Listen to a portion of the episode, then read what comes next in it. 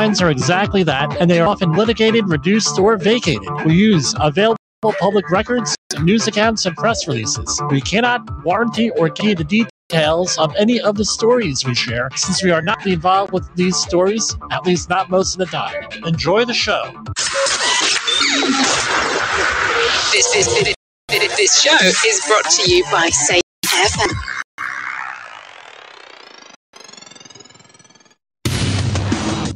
And from the border of liberty and prosperity in the Highlandton North. This is Safety Wars for Monday, June 12, 2023. Sorry we're a little bit late. Uh, we had a situation come up right before air. We had to resolve. How's everybody doing? I, I hope you enjoyed your weekend. I know I enjoyed mine. It was challenging. Oh yeah, you challenging it was. But uh, my son's spring baseball came to a conclusion on Sunday night. Congratulations to DB White for New York, TBT White, New York. That's his uh, travel team. My daughter still has two more softball games, so that's what's going on. Very proud of him. He greatly improved. We were looking at his averages from last year to this year, and like did like four or five times better this year batting than he did last year. Seriously, incredible. A lot of work. Takes after his mom. My daughter takes after me. She has my sense of humor and my gift of gab. So, what's going on tonight?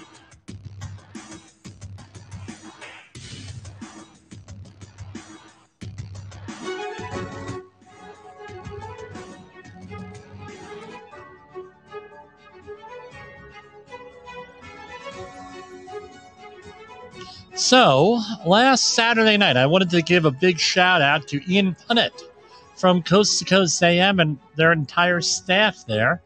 They uh, invited me on for the first segment on Saturday night from or Sunday morning, depending on your point of view. Uh, it was 1 a.m. to 1.30 a.m. Uh, on uh, Sunday morning. If you're on the West Coast, it was 10 p.m. to 10:30 p.m. We had a very lively discussion on a lot of stuff, but the big thing is, there is a missing trainload of ammonium perchlorate.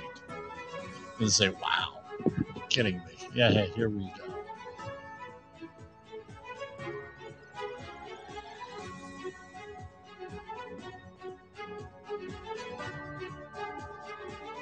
So, uh, what uh, huge, huge uh, story here, where I don't know. This hit the news. I think we mentioned one time before, but people are starting to get a little bit concerned here because there's an investigation without any type of results or anything that are coming out here, uh, and, and it's going to be ongoing. Whenever there's a chemical uh, type spill and everything else, uh, no, it is. So, sometime in the beginning of April a train left a uh, explosives, I mean, or ammonium perchlorate plant in uh, Wyoming, I think it was. Hold on.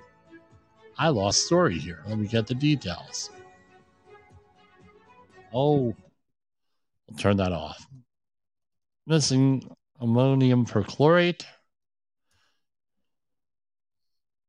So here we have 6,000, 60,000 pounds of ammonium uh, nitrate fertilizer. Uh, did I say perchlorate? Ammonium nitrate uh, fertilizer went missing. So it, uh, here you go. Uh, very, very aggravating here because this is what, what it comes down to. Yes, here it is. Okay. So this is out of Cheyenne, Wyoming on May 24th.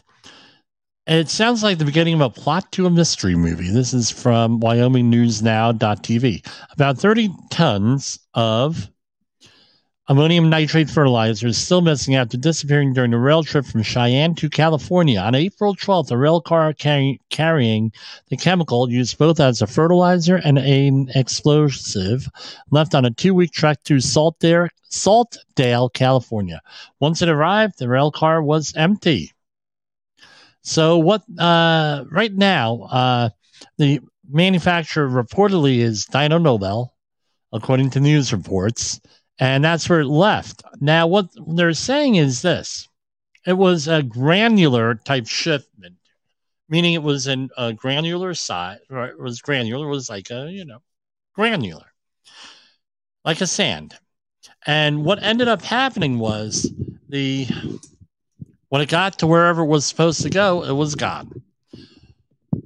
People are concerned because ammonium nitrate has been involved in a lot of incidents over the year. The most recent one in recent memory was Lebanon, where they had a ship that was filled with stuff, with this stuff that went off in, I believe it was 2020, blew like 200 people injured, number of people killed.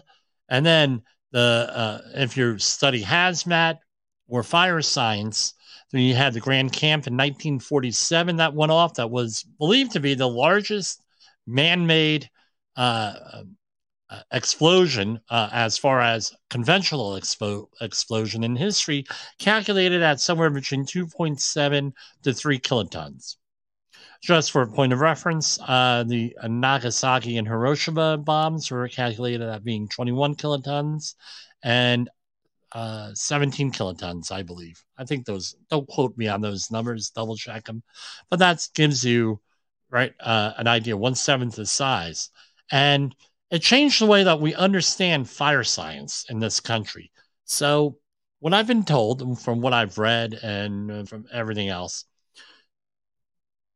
before 1947, you had what was known as the fire triangle. So, what do you need for a fire? Safety people, you, you should know this. You need a fuel, you need an oxidizer, and you need energy. Now, traditionally, they say you need fuel, you need air, and you uh, uh, uh, an ignition source, a flame or spark. But in reality, you need energy in some form because you may have some things that are shock sensitive where the uh, there's enough of an oxidizer in the chemical formula. There's enough fuel in the chemical formula, and you have it together. And now you have two parts of the fire triangle, and you all all you need is some type of energy to be imparted on this, and then you have an explosion. You have a fire. You have something like that. So what ended up happening was, for unknown reasons, ammonium nitrate uh, uh, fertilizer was in the ship, the old Liberty ship, the Grandcamp, destined for France under the Marshall Plan, right, where they were trying to get uh, Europe back up to speed and back building up after World War II. And there was another ship adjacent to it. I forget the name of it also. And what uh, ended up happening was the uh, Right, this is in Texas City, 1947. Let's get the name of the other ship here. Uh, SS Wilson B. Keene. All right, and what happened was, uh, uh, so the uh, fire was started with an oxidizer. You got to be very careful, especially in granular form. Anything like ammonium perchlorate, ammonium nitrate, and this one is very it oxidizes with everything. And the what it oxidizes with, metals usually it could be dirt, it could be anything, could be more hazardous than the original material because now you have fuel. So yes, all metals react and uh, most metals I would say burn under if it's ground into fine enough particles. This is why you have aluminum tools and aluminum grinding and aluminum welding, those tools are separate from steel, right? For example. right? With that, because you can ignite the aluminum. If you want to go and uh, go on YouTube, probably TikTok has them too. Is videos on uh, thermite, right, which is combination of rust, no iron oxide, and aluminum combined. Then you have thermite. But anyway, I don't want to give anybody ideas. What and and then you know thermite's used for many different things. It burns so hot it'll go through an engine block in like a second. But anyway, fire starts, and the fire department, as I've read, said, "Hey, we're going to smother the flames. We're going to relieve oxygen." So they closed the hatchways and everything else, but they did not know that that the fire tetrahedron, where you have a fourth leg on that fire triangle, making it a tetrahedron, where you have uh, free radicals, you have more reactive things going on, and this thing ended up being self sustaining because it had oxygen in there.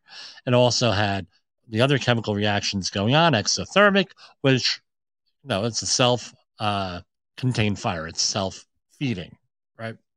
What ended up happening was this ammonium uh, perchlorate had, I'm sorry, ammonium nitrate, I keep saying perchlorate, but it's ammonium nitrate had gotten to a critical point with this all contained, and it went from a conflagration to a detonation and three kiloton detonation. So uh, the ship being 437 feet long, uh, now blew up. All right. And uh, this is all on film. This is one of the first major disasters on film, and you know, apparently was very uh, uh, was very uh, colorful. Unfortunately, it was in black and white. And what ended up happening was it detonated. And how many people? Four hundred and five. Uh, uh, it was 468 people had been died, 63 never identified, and tidal wave in the harbor, huge thing, tsunami, another ship, like I said, was involved. Big thing, 5,000 people injured, uh, 1,784 admitted into hospitals, and 500 homes were destroyed. Big thing. Check it out on YouTube or your favorite platform. Uh, Eugene Meyer, in his first uh, edition of uh, hazardous materials chemistry, the chemistry of hazardous materials, goes into this really good. Now, if you can get a, hand, a hold of that book, and there have been several other publications. Second one, in recent memory, another one, right? Other than Lebanon, so we talked about Lebanon, 2020, then Grandcamp, and then in 1995, the Murrah Federal Building in, in Oklahoma City, you had Timothy McVeigh and Terry Mickle, Nichols uh, destroy the federal building? Uh, and what was that? Diesel fuel and ammonium nitrate fertilizer there was a report that a couple years ago, a couple shipments of diesel or fuel oil went missing. I don't mean like a 55 gallon drum, much more. So putting these two facts together, right? They never solved the one. Now we have this one. A couple of questions come to mind. One, how often do we lose hazardous materials? I spent the better part of last night Googling this and looking on all the usual websites that are not conspiracy theory related. Very few, this is not very often, doesn't happen very often. At least it's not reported very often. Then what happens is the, uh, now you have missing fuel oil. How often does? I don't know. But diesel fuel is ubiquitous. No one's going to raise any questions if you now you put them together now you have an issue. You have an oxidizer. You have an oxidizer that, under the right conditions, can become uh, self decomposing and cause its own fire under the right circumstances. And now you have fuel oil, right? Now you have fuel, you have an oxidizer, all you need is something else. So, what's the issue here? People are concerned, understandably. What they're saying now is is that the it leaked out there was a, a seal in there. And fortunately, ammonium perchlorate used as a fertilizer leaked out somewhere. And I don't know. This goes to the question where how dangerous are the uh, how dangerous are the uh,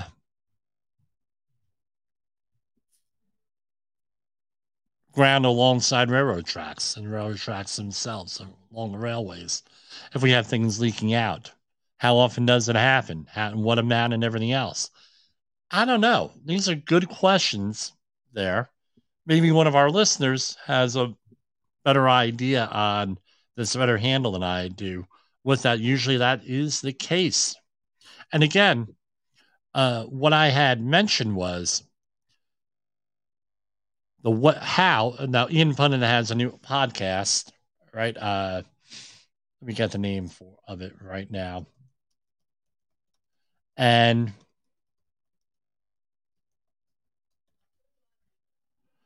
boom. Uh he now has a podcast. It is do do do. I'll have it in the uh, comments here and, and everything where he uh uh, essentially, uh, hold on. It's on the Paranormal Cop Podcast Network. And or it's a half fiction, half uh, half fiction, half real, right? Nonfiction, and it's fiction that is uh, inspired by nonfiction events, and it's about a uh, a man. So far as two episodes, it's supposed to be a eight or nine part series on what uh, I should have it up. I'm basically someone who's falsely accused of a crime and, and the way the investigation is. And I pointed out if they're going to get to the bottom of this investigation, they're going to uh, not be antagonistic right? Uh, that's the big thing is don't be antagonistic. Don't go and uh, uh, yell, scream, intimidate, or anything else because you're not going to get your the facts right, and you're not going to be able to get closer to the truth as to what's happening with whatever uh, based on that. I know I'm rambling, and I am looking for that. I'm a little bit annoyed with myself because sometimes this show goes into areas that I had not intended. Okay, here it is. Coast to Coast AM, Paranormal Podcast Network, Vaudeville for the Frightened. Uh, uh, Ian Punnett hosts it, and it's like, like a performance theater, old fashioned storytelling, uh, like in the 1930s and 40s, uh, but before TV. Uh, story. But anyway, I'm gonna let me just finish the thought here and I'll move on because I know I lost half of you now with my ramblings. There, how you conduct a pod, how you conduct a pod, how you conduct an investigation. If it's antagonistic, if you're an antagonist against this, rather than get to the truth, solve the problem, move on, type of guy like me, you're not going to get closer to the truth. You're not going to be able to move on. Same things are going to happen again and again. And if you act like a jerk, things aren't going to be reported after a while. So, that's why you really, it's really important that you don't be antagonistic. Don't come in with your biases or anything like that. So, right now, I can imagine, right, we lost a shipment of uh, material right out of here. We lost a shipment. Well, what's going to happen if we go if uh, people go in there and they start? Well, the feds are there. How do you think that's going to go? Everyone's going to keep their mouth shut and assert their Miranda rights, as they probably should. And you'll never get to the bottom of this, how to prevent it again, where it went, or anything else. So that's something uh, you need to keep in mind.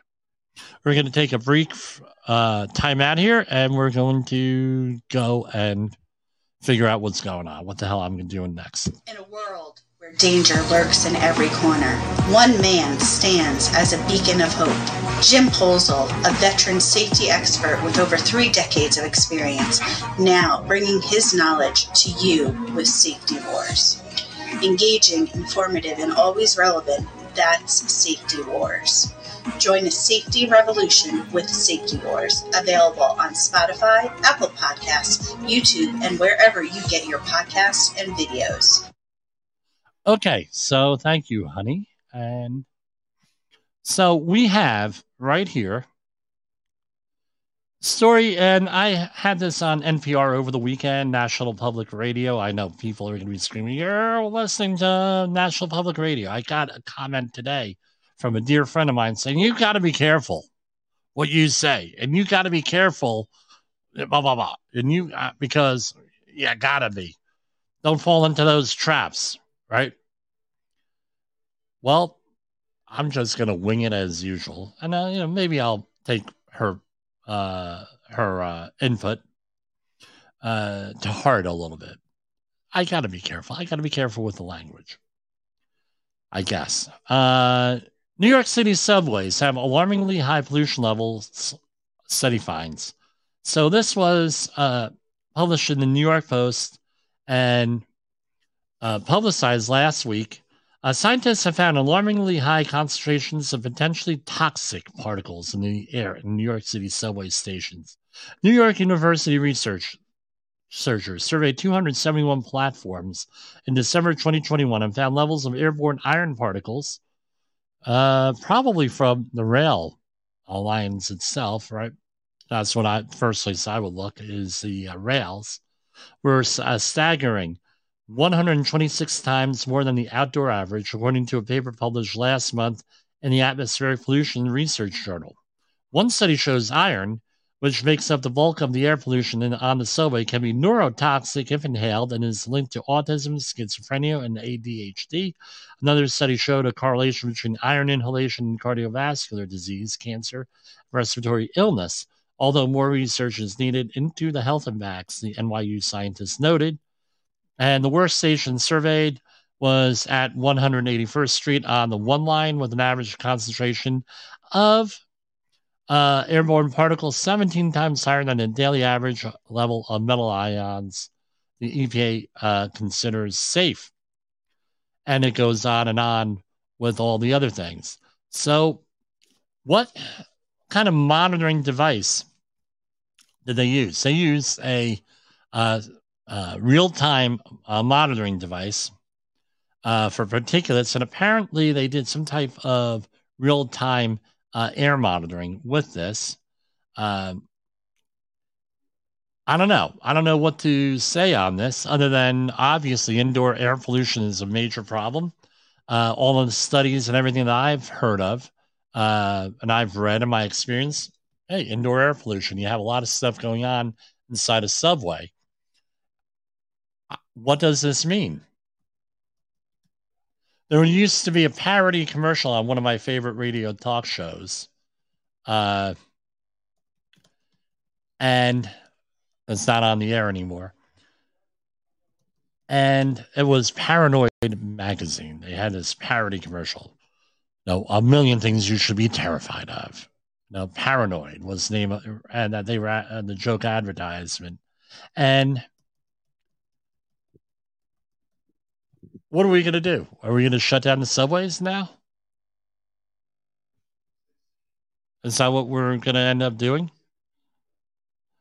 I I don't know. Uh, here, uh, now what do we do? Do we just shut down everything? We had the air quality uh, index last week. We did a deep dive into that.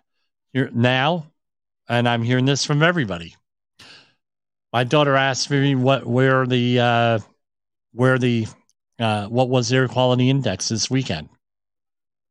Are we all going to get paranoid now over this? How and the OSHA and the EPA here have huge uh, sections on that. Be prepared. Are how prepared are we going to be?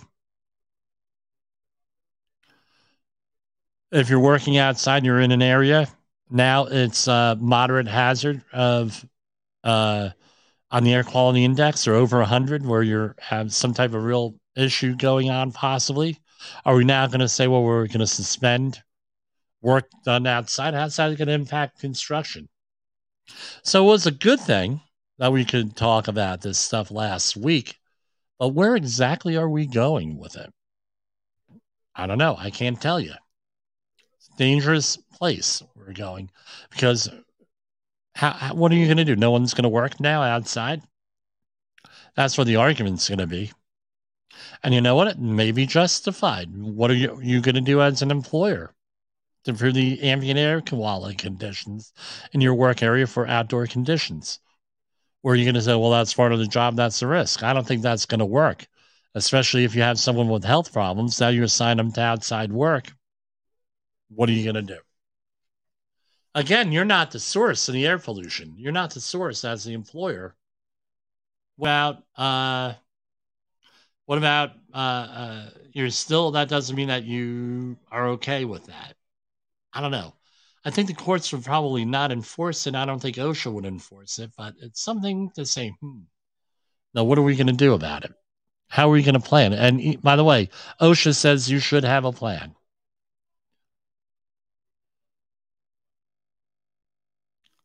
Okay, where are we? Okay, some OSHA news right now.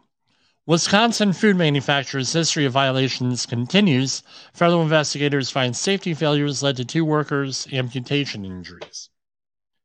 The operator of a north central Wisconsin meat and sausage manufacturing plant might have spared two employees from suffering uh, serious hand injuries by following required machine safety standards, uh, a U.S. Department of Labor investigator found, investigation found.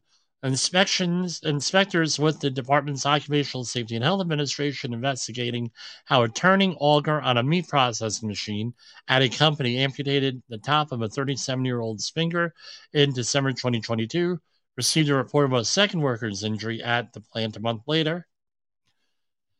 And there was an inspection. So these two inspections led to citations for a repeated 17 um, for a repeat violation and 17 serious violations, with a total of $277,472 in proposed penalties. And right now,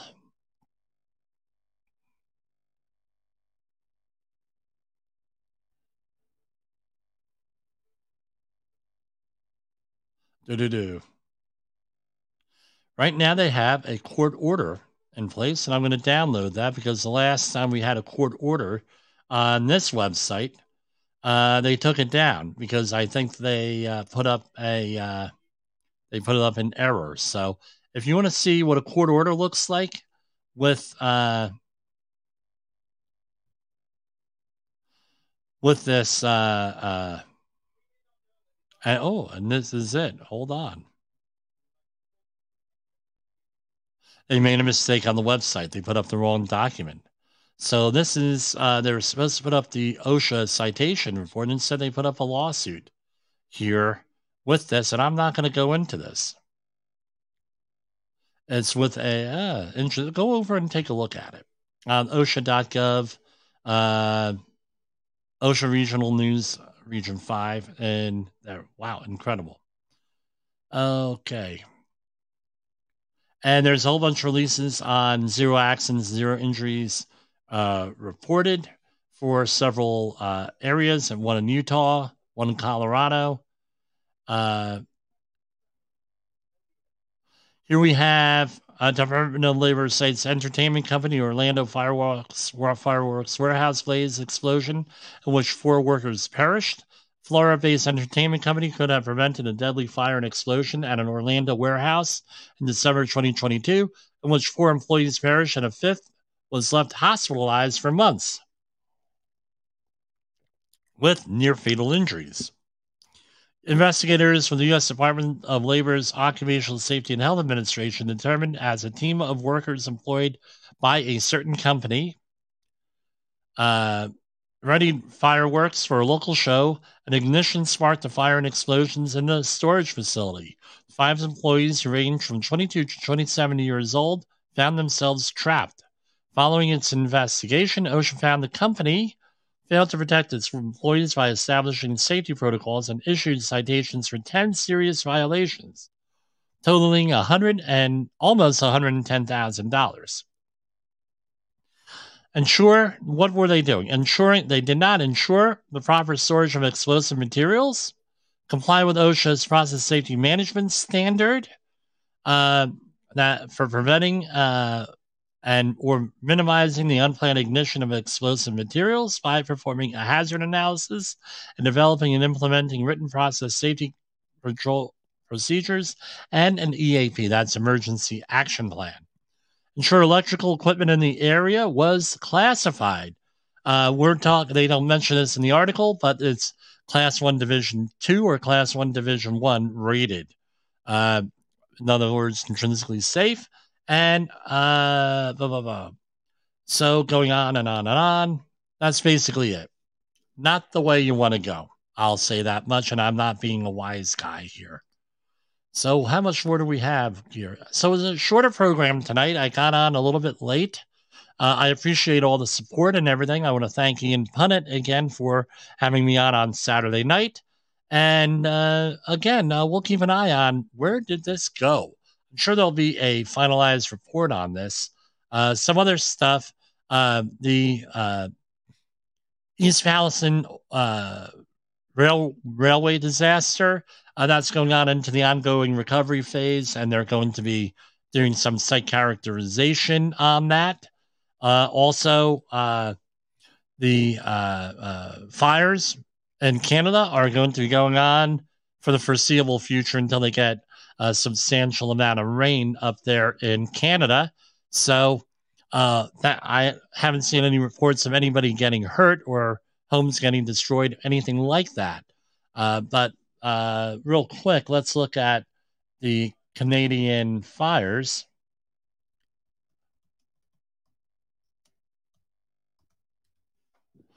And do okay and Canadian wildfire tracker on the New York Times. So parts of uh, huge. Where are we looking at? The internet is never fast enough. Dealing with a 1G connection here, dedicated line. So right now, I'm looking at half the country right uh, now, and it, I'm seeing a lot of yellow and green, not a lot of red uh, in the United States. However, up in Canada and uh, the uh, Alberta area, we're seeing a lot of uh, red and dark red and uh, maroon over there, uh, which would indicate that there are there, there's still wildfires up there or something else going on, and it's not good here. So, what do we got? Uh, it's not showing you what the levels are. So this is going to be an ongoing issue for the time being. I will see everybody here tomorrow. Hopefully, uh, nothing will happen before the program. So, see ya. Safety Wars is streaming now. Safety FM. The views and opinions expressed on this podcast are those of the host and its guest and do not necessarily reflect the official policy or position of the company. Examples of analysis discussed within this podcast are only examples. They should not be utilized in the real world as the only solution available, as they are based only on very limited and dated open source information. Assumptions made within this analysis are not reflective of the position of the company. No part of this podcast may be reproduced, stored in a retrieval system, or transmitted in any form or by any means, mechanical, electronic, recording, or otherwise, without prior written permission of the creator of the podcast, Jay Allen.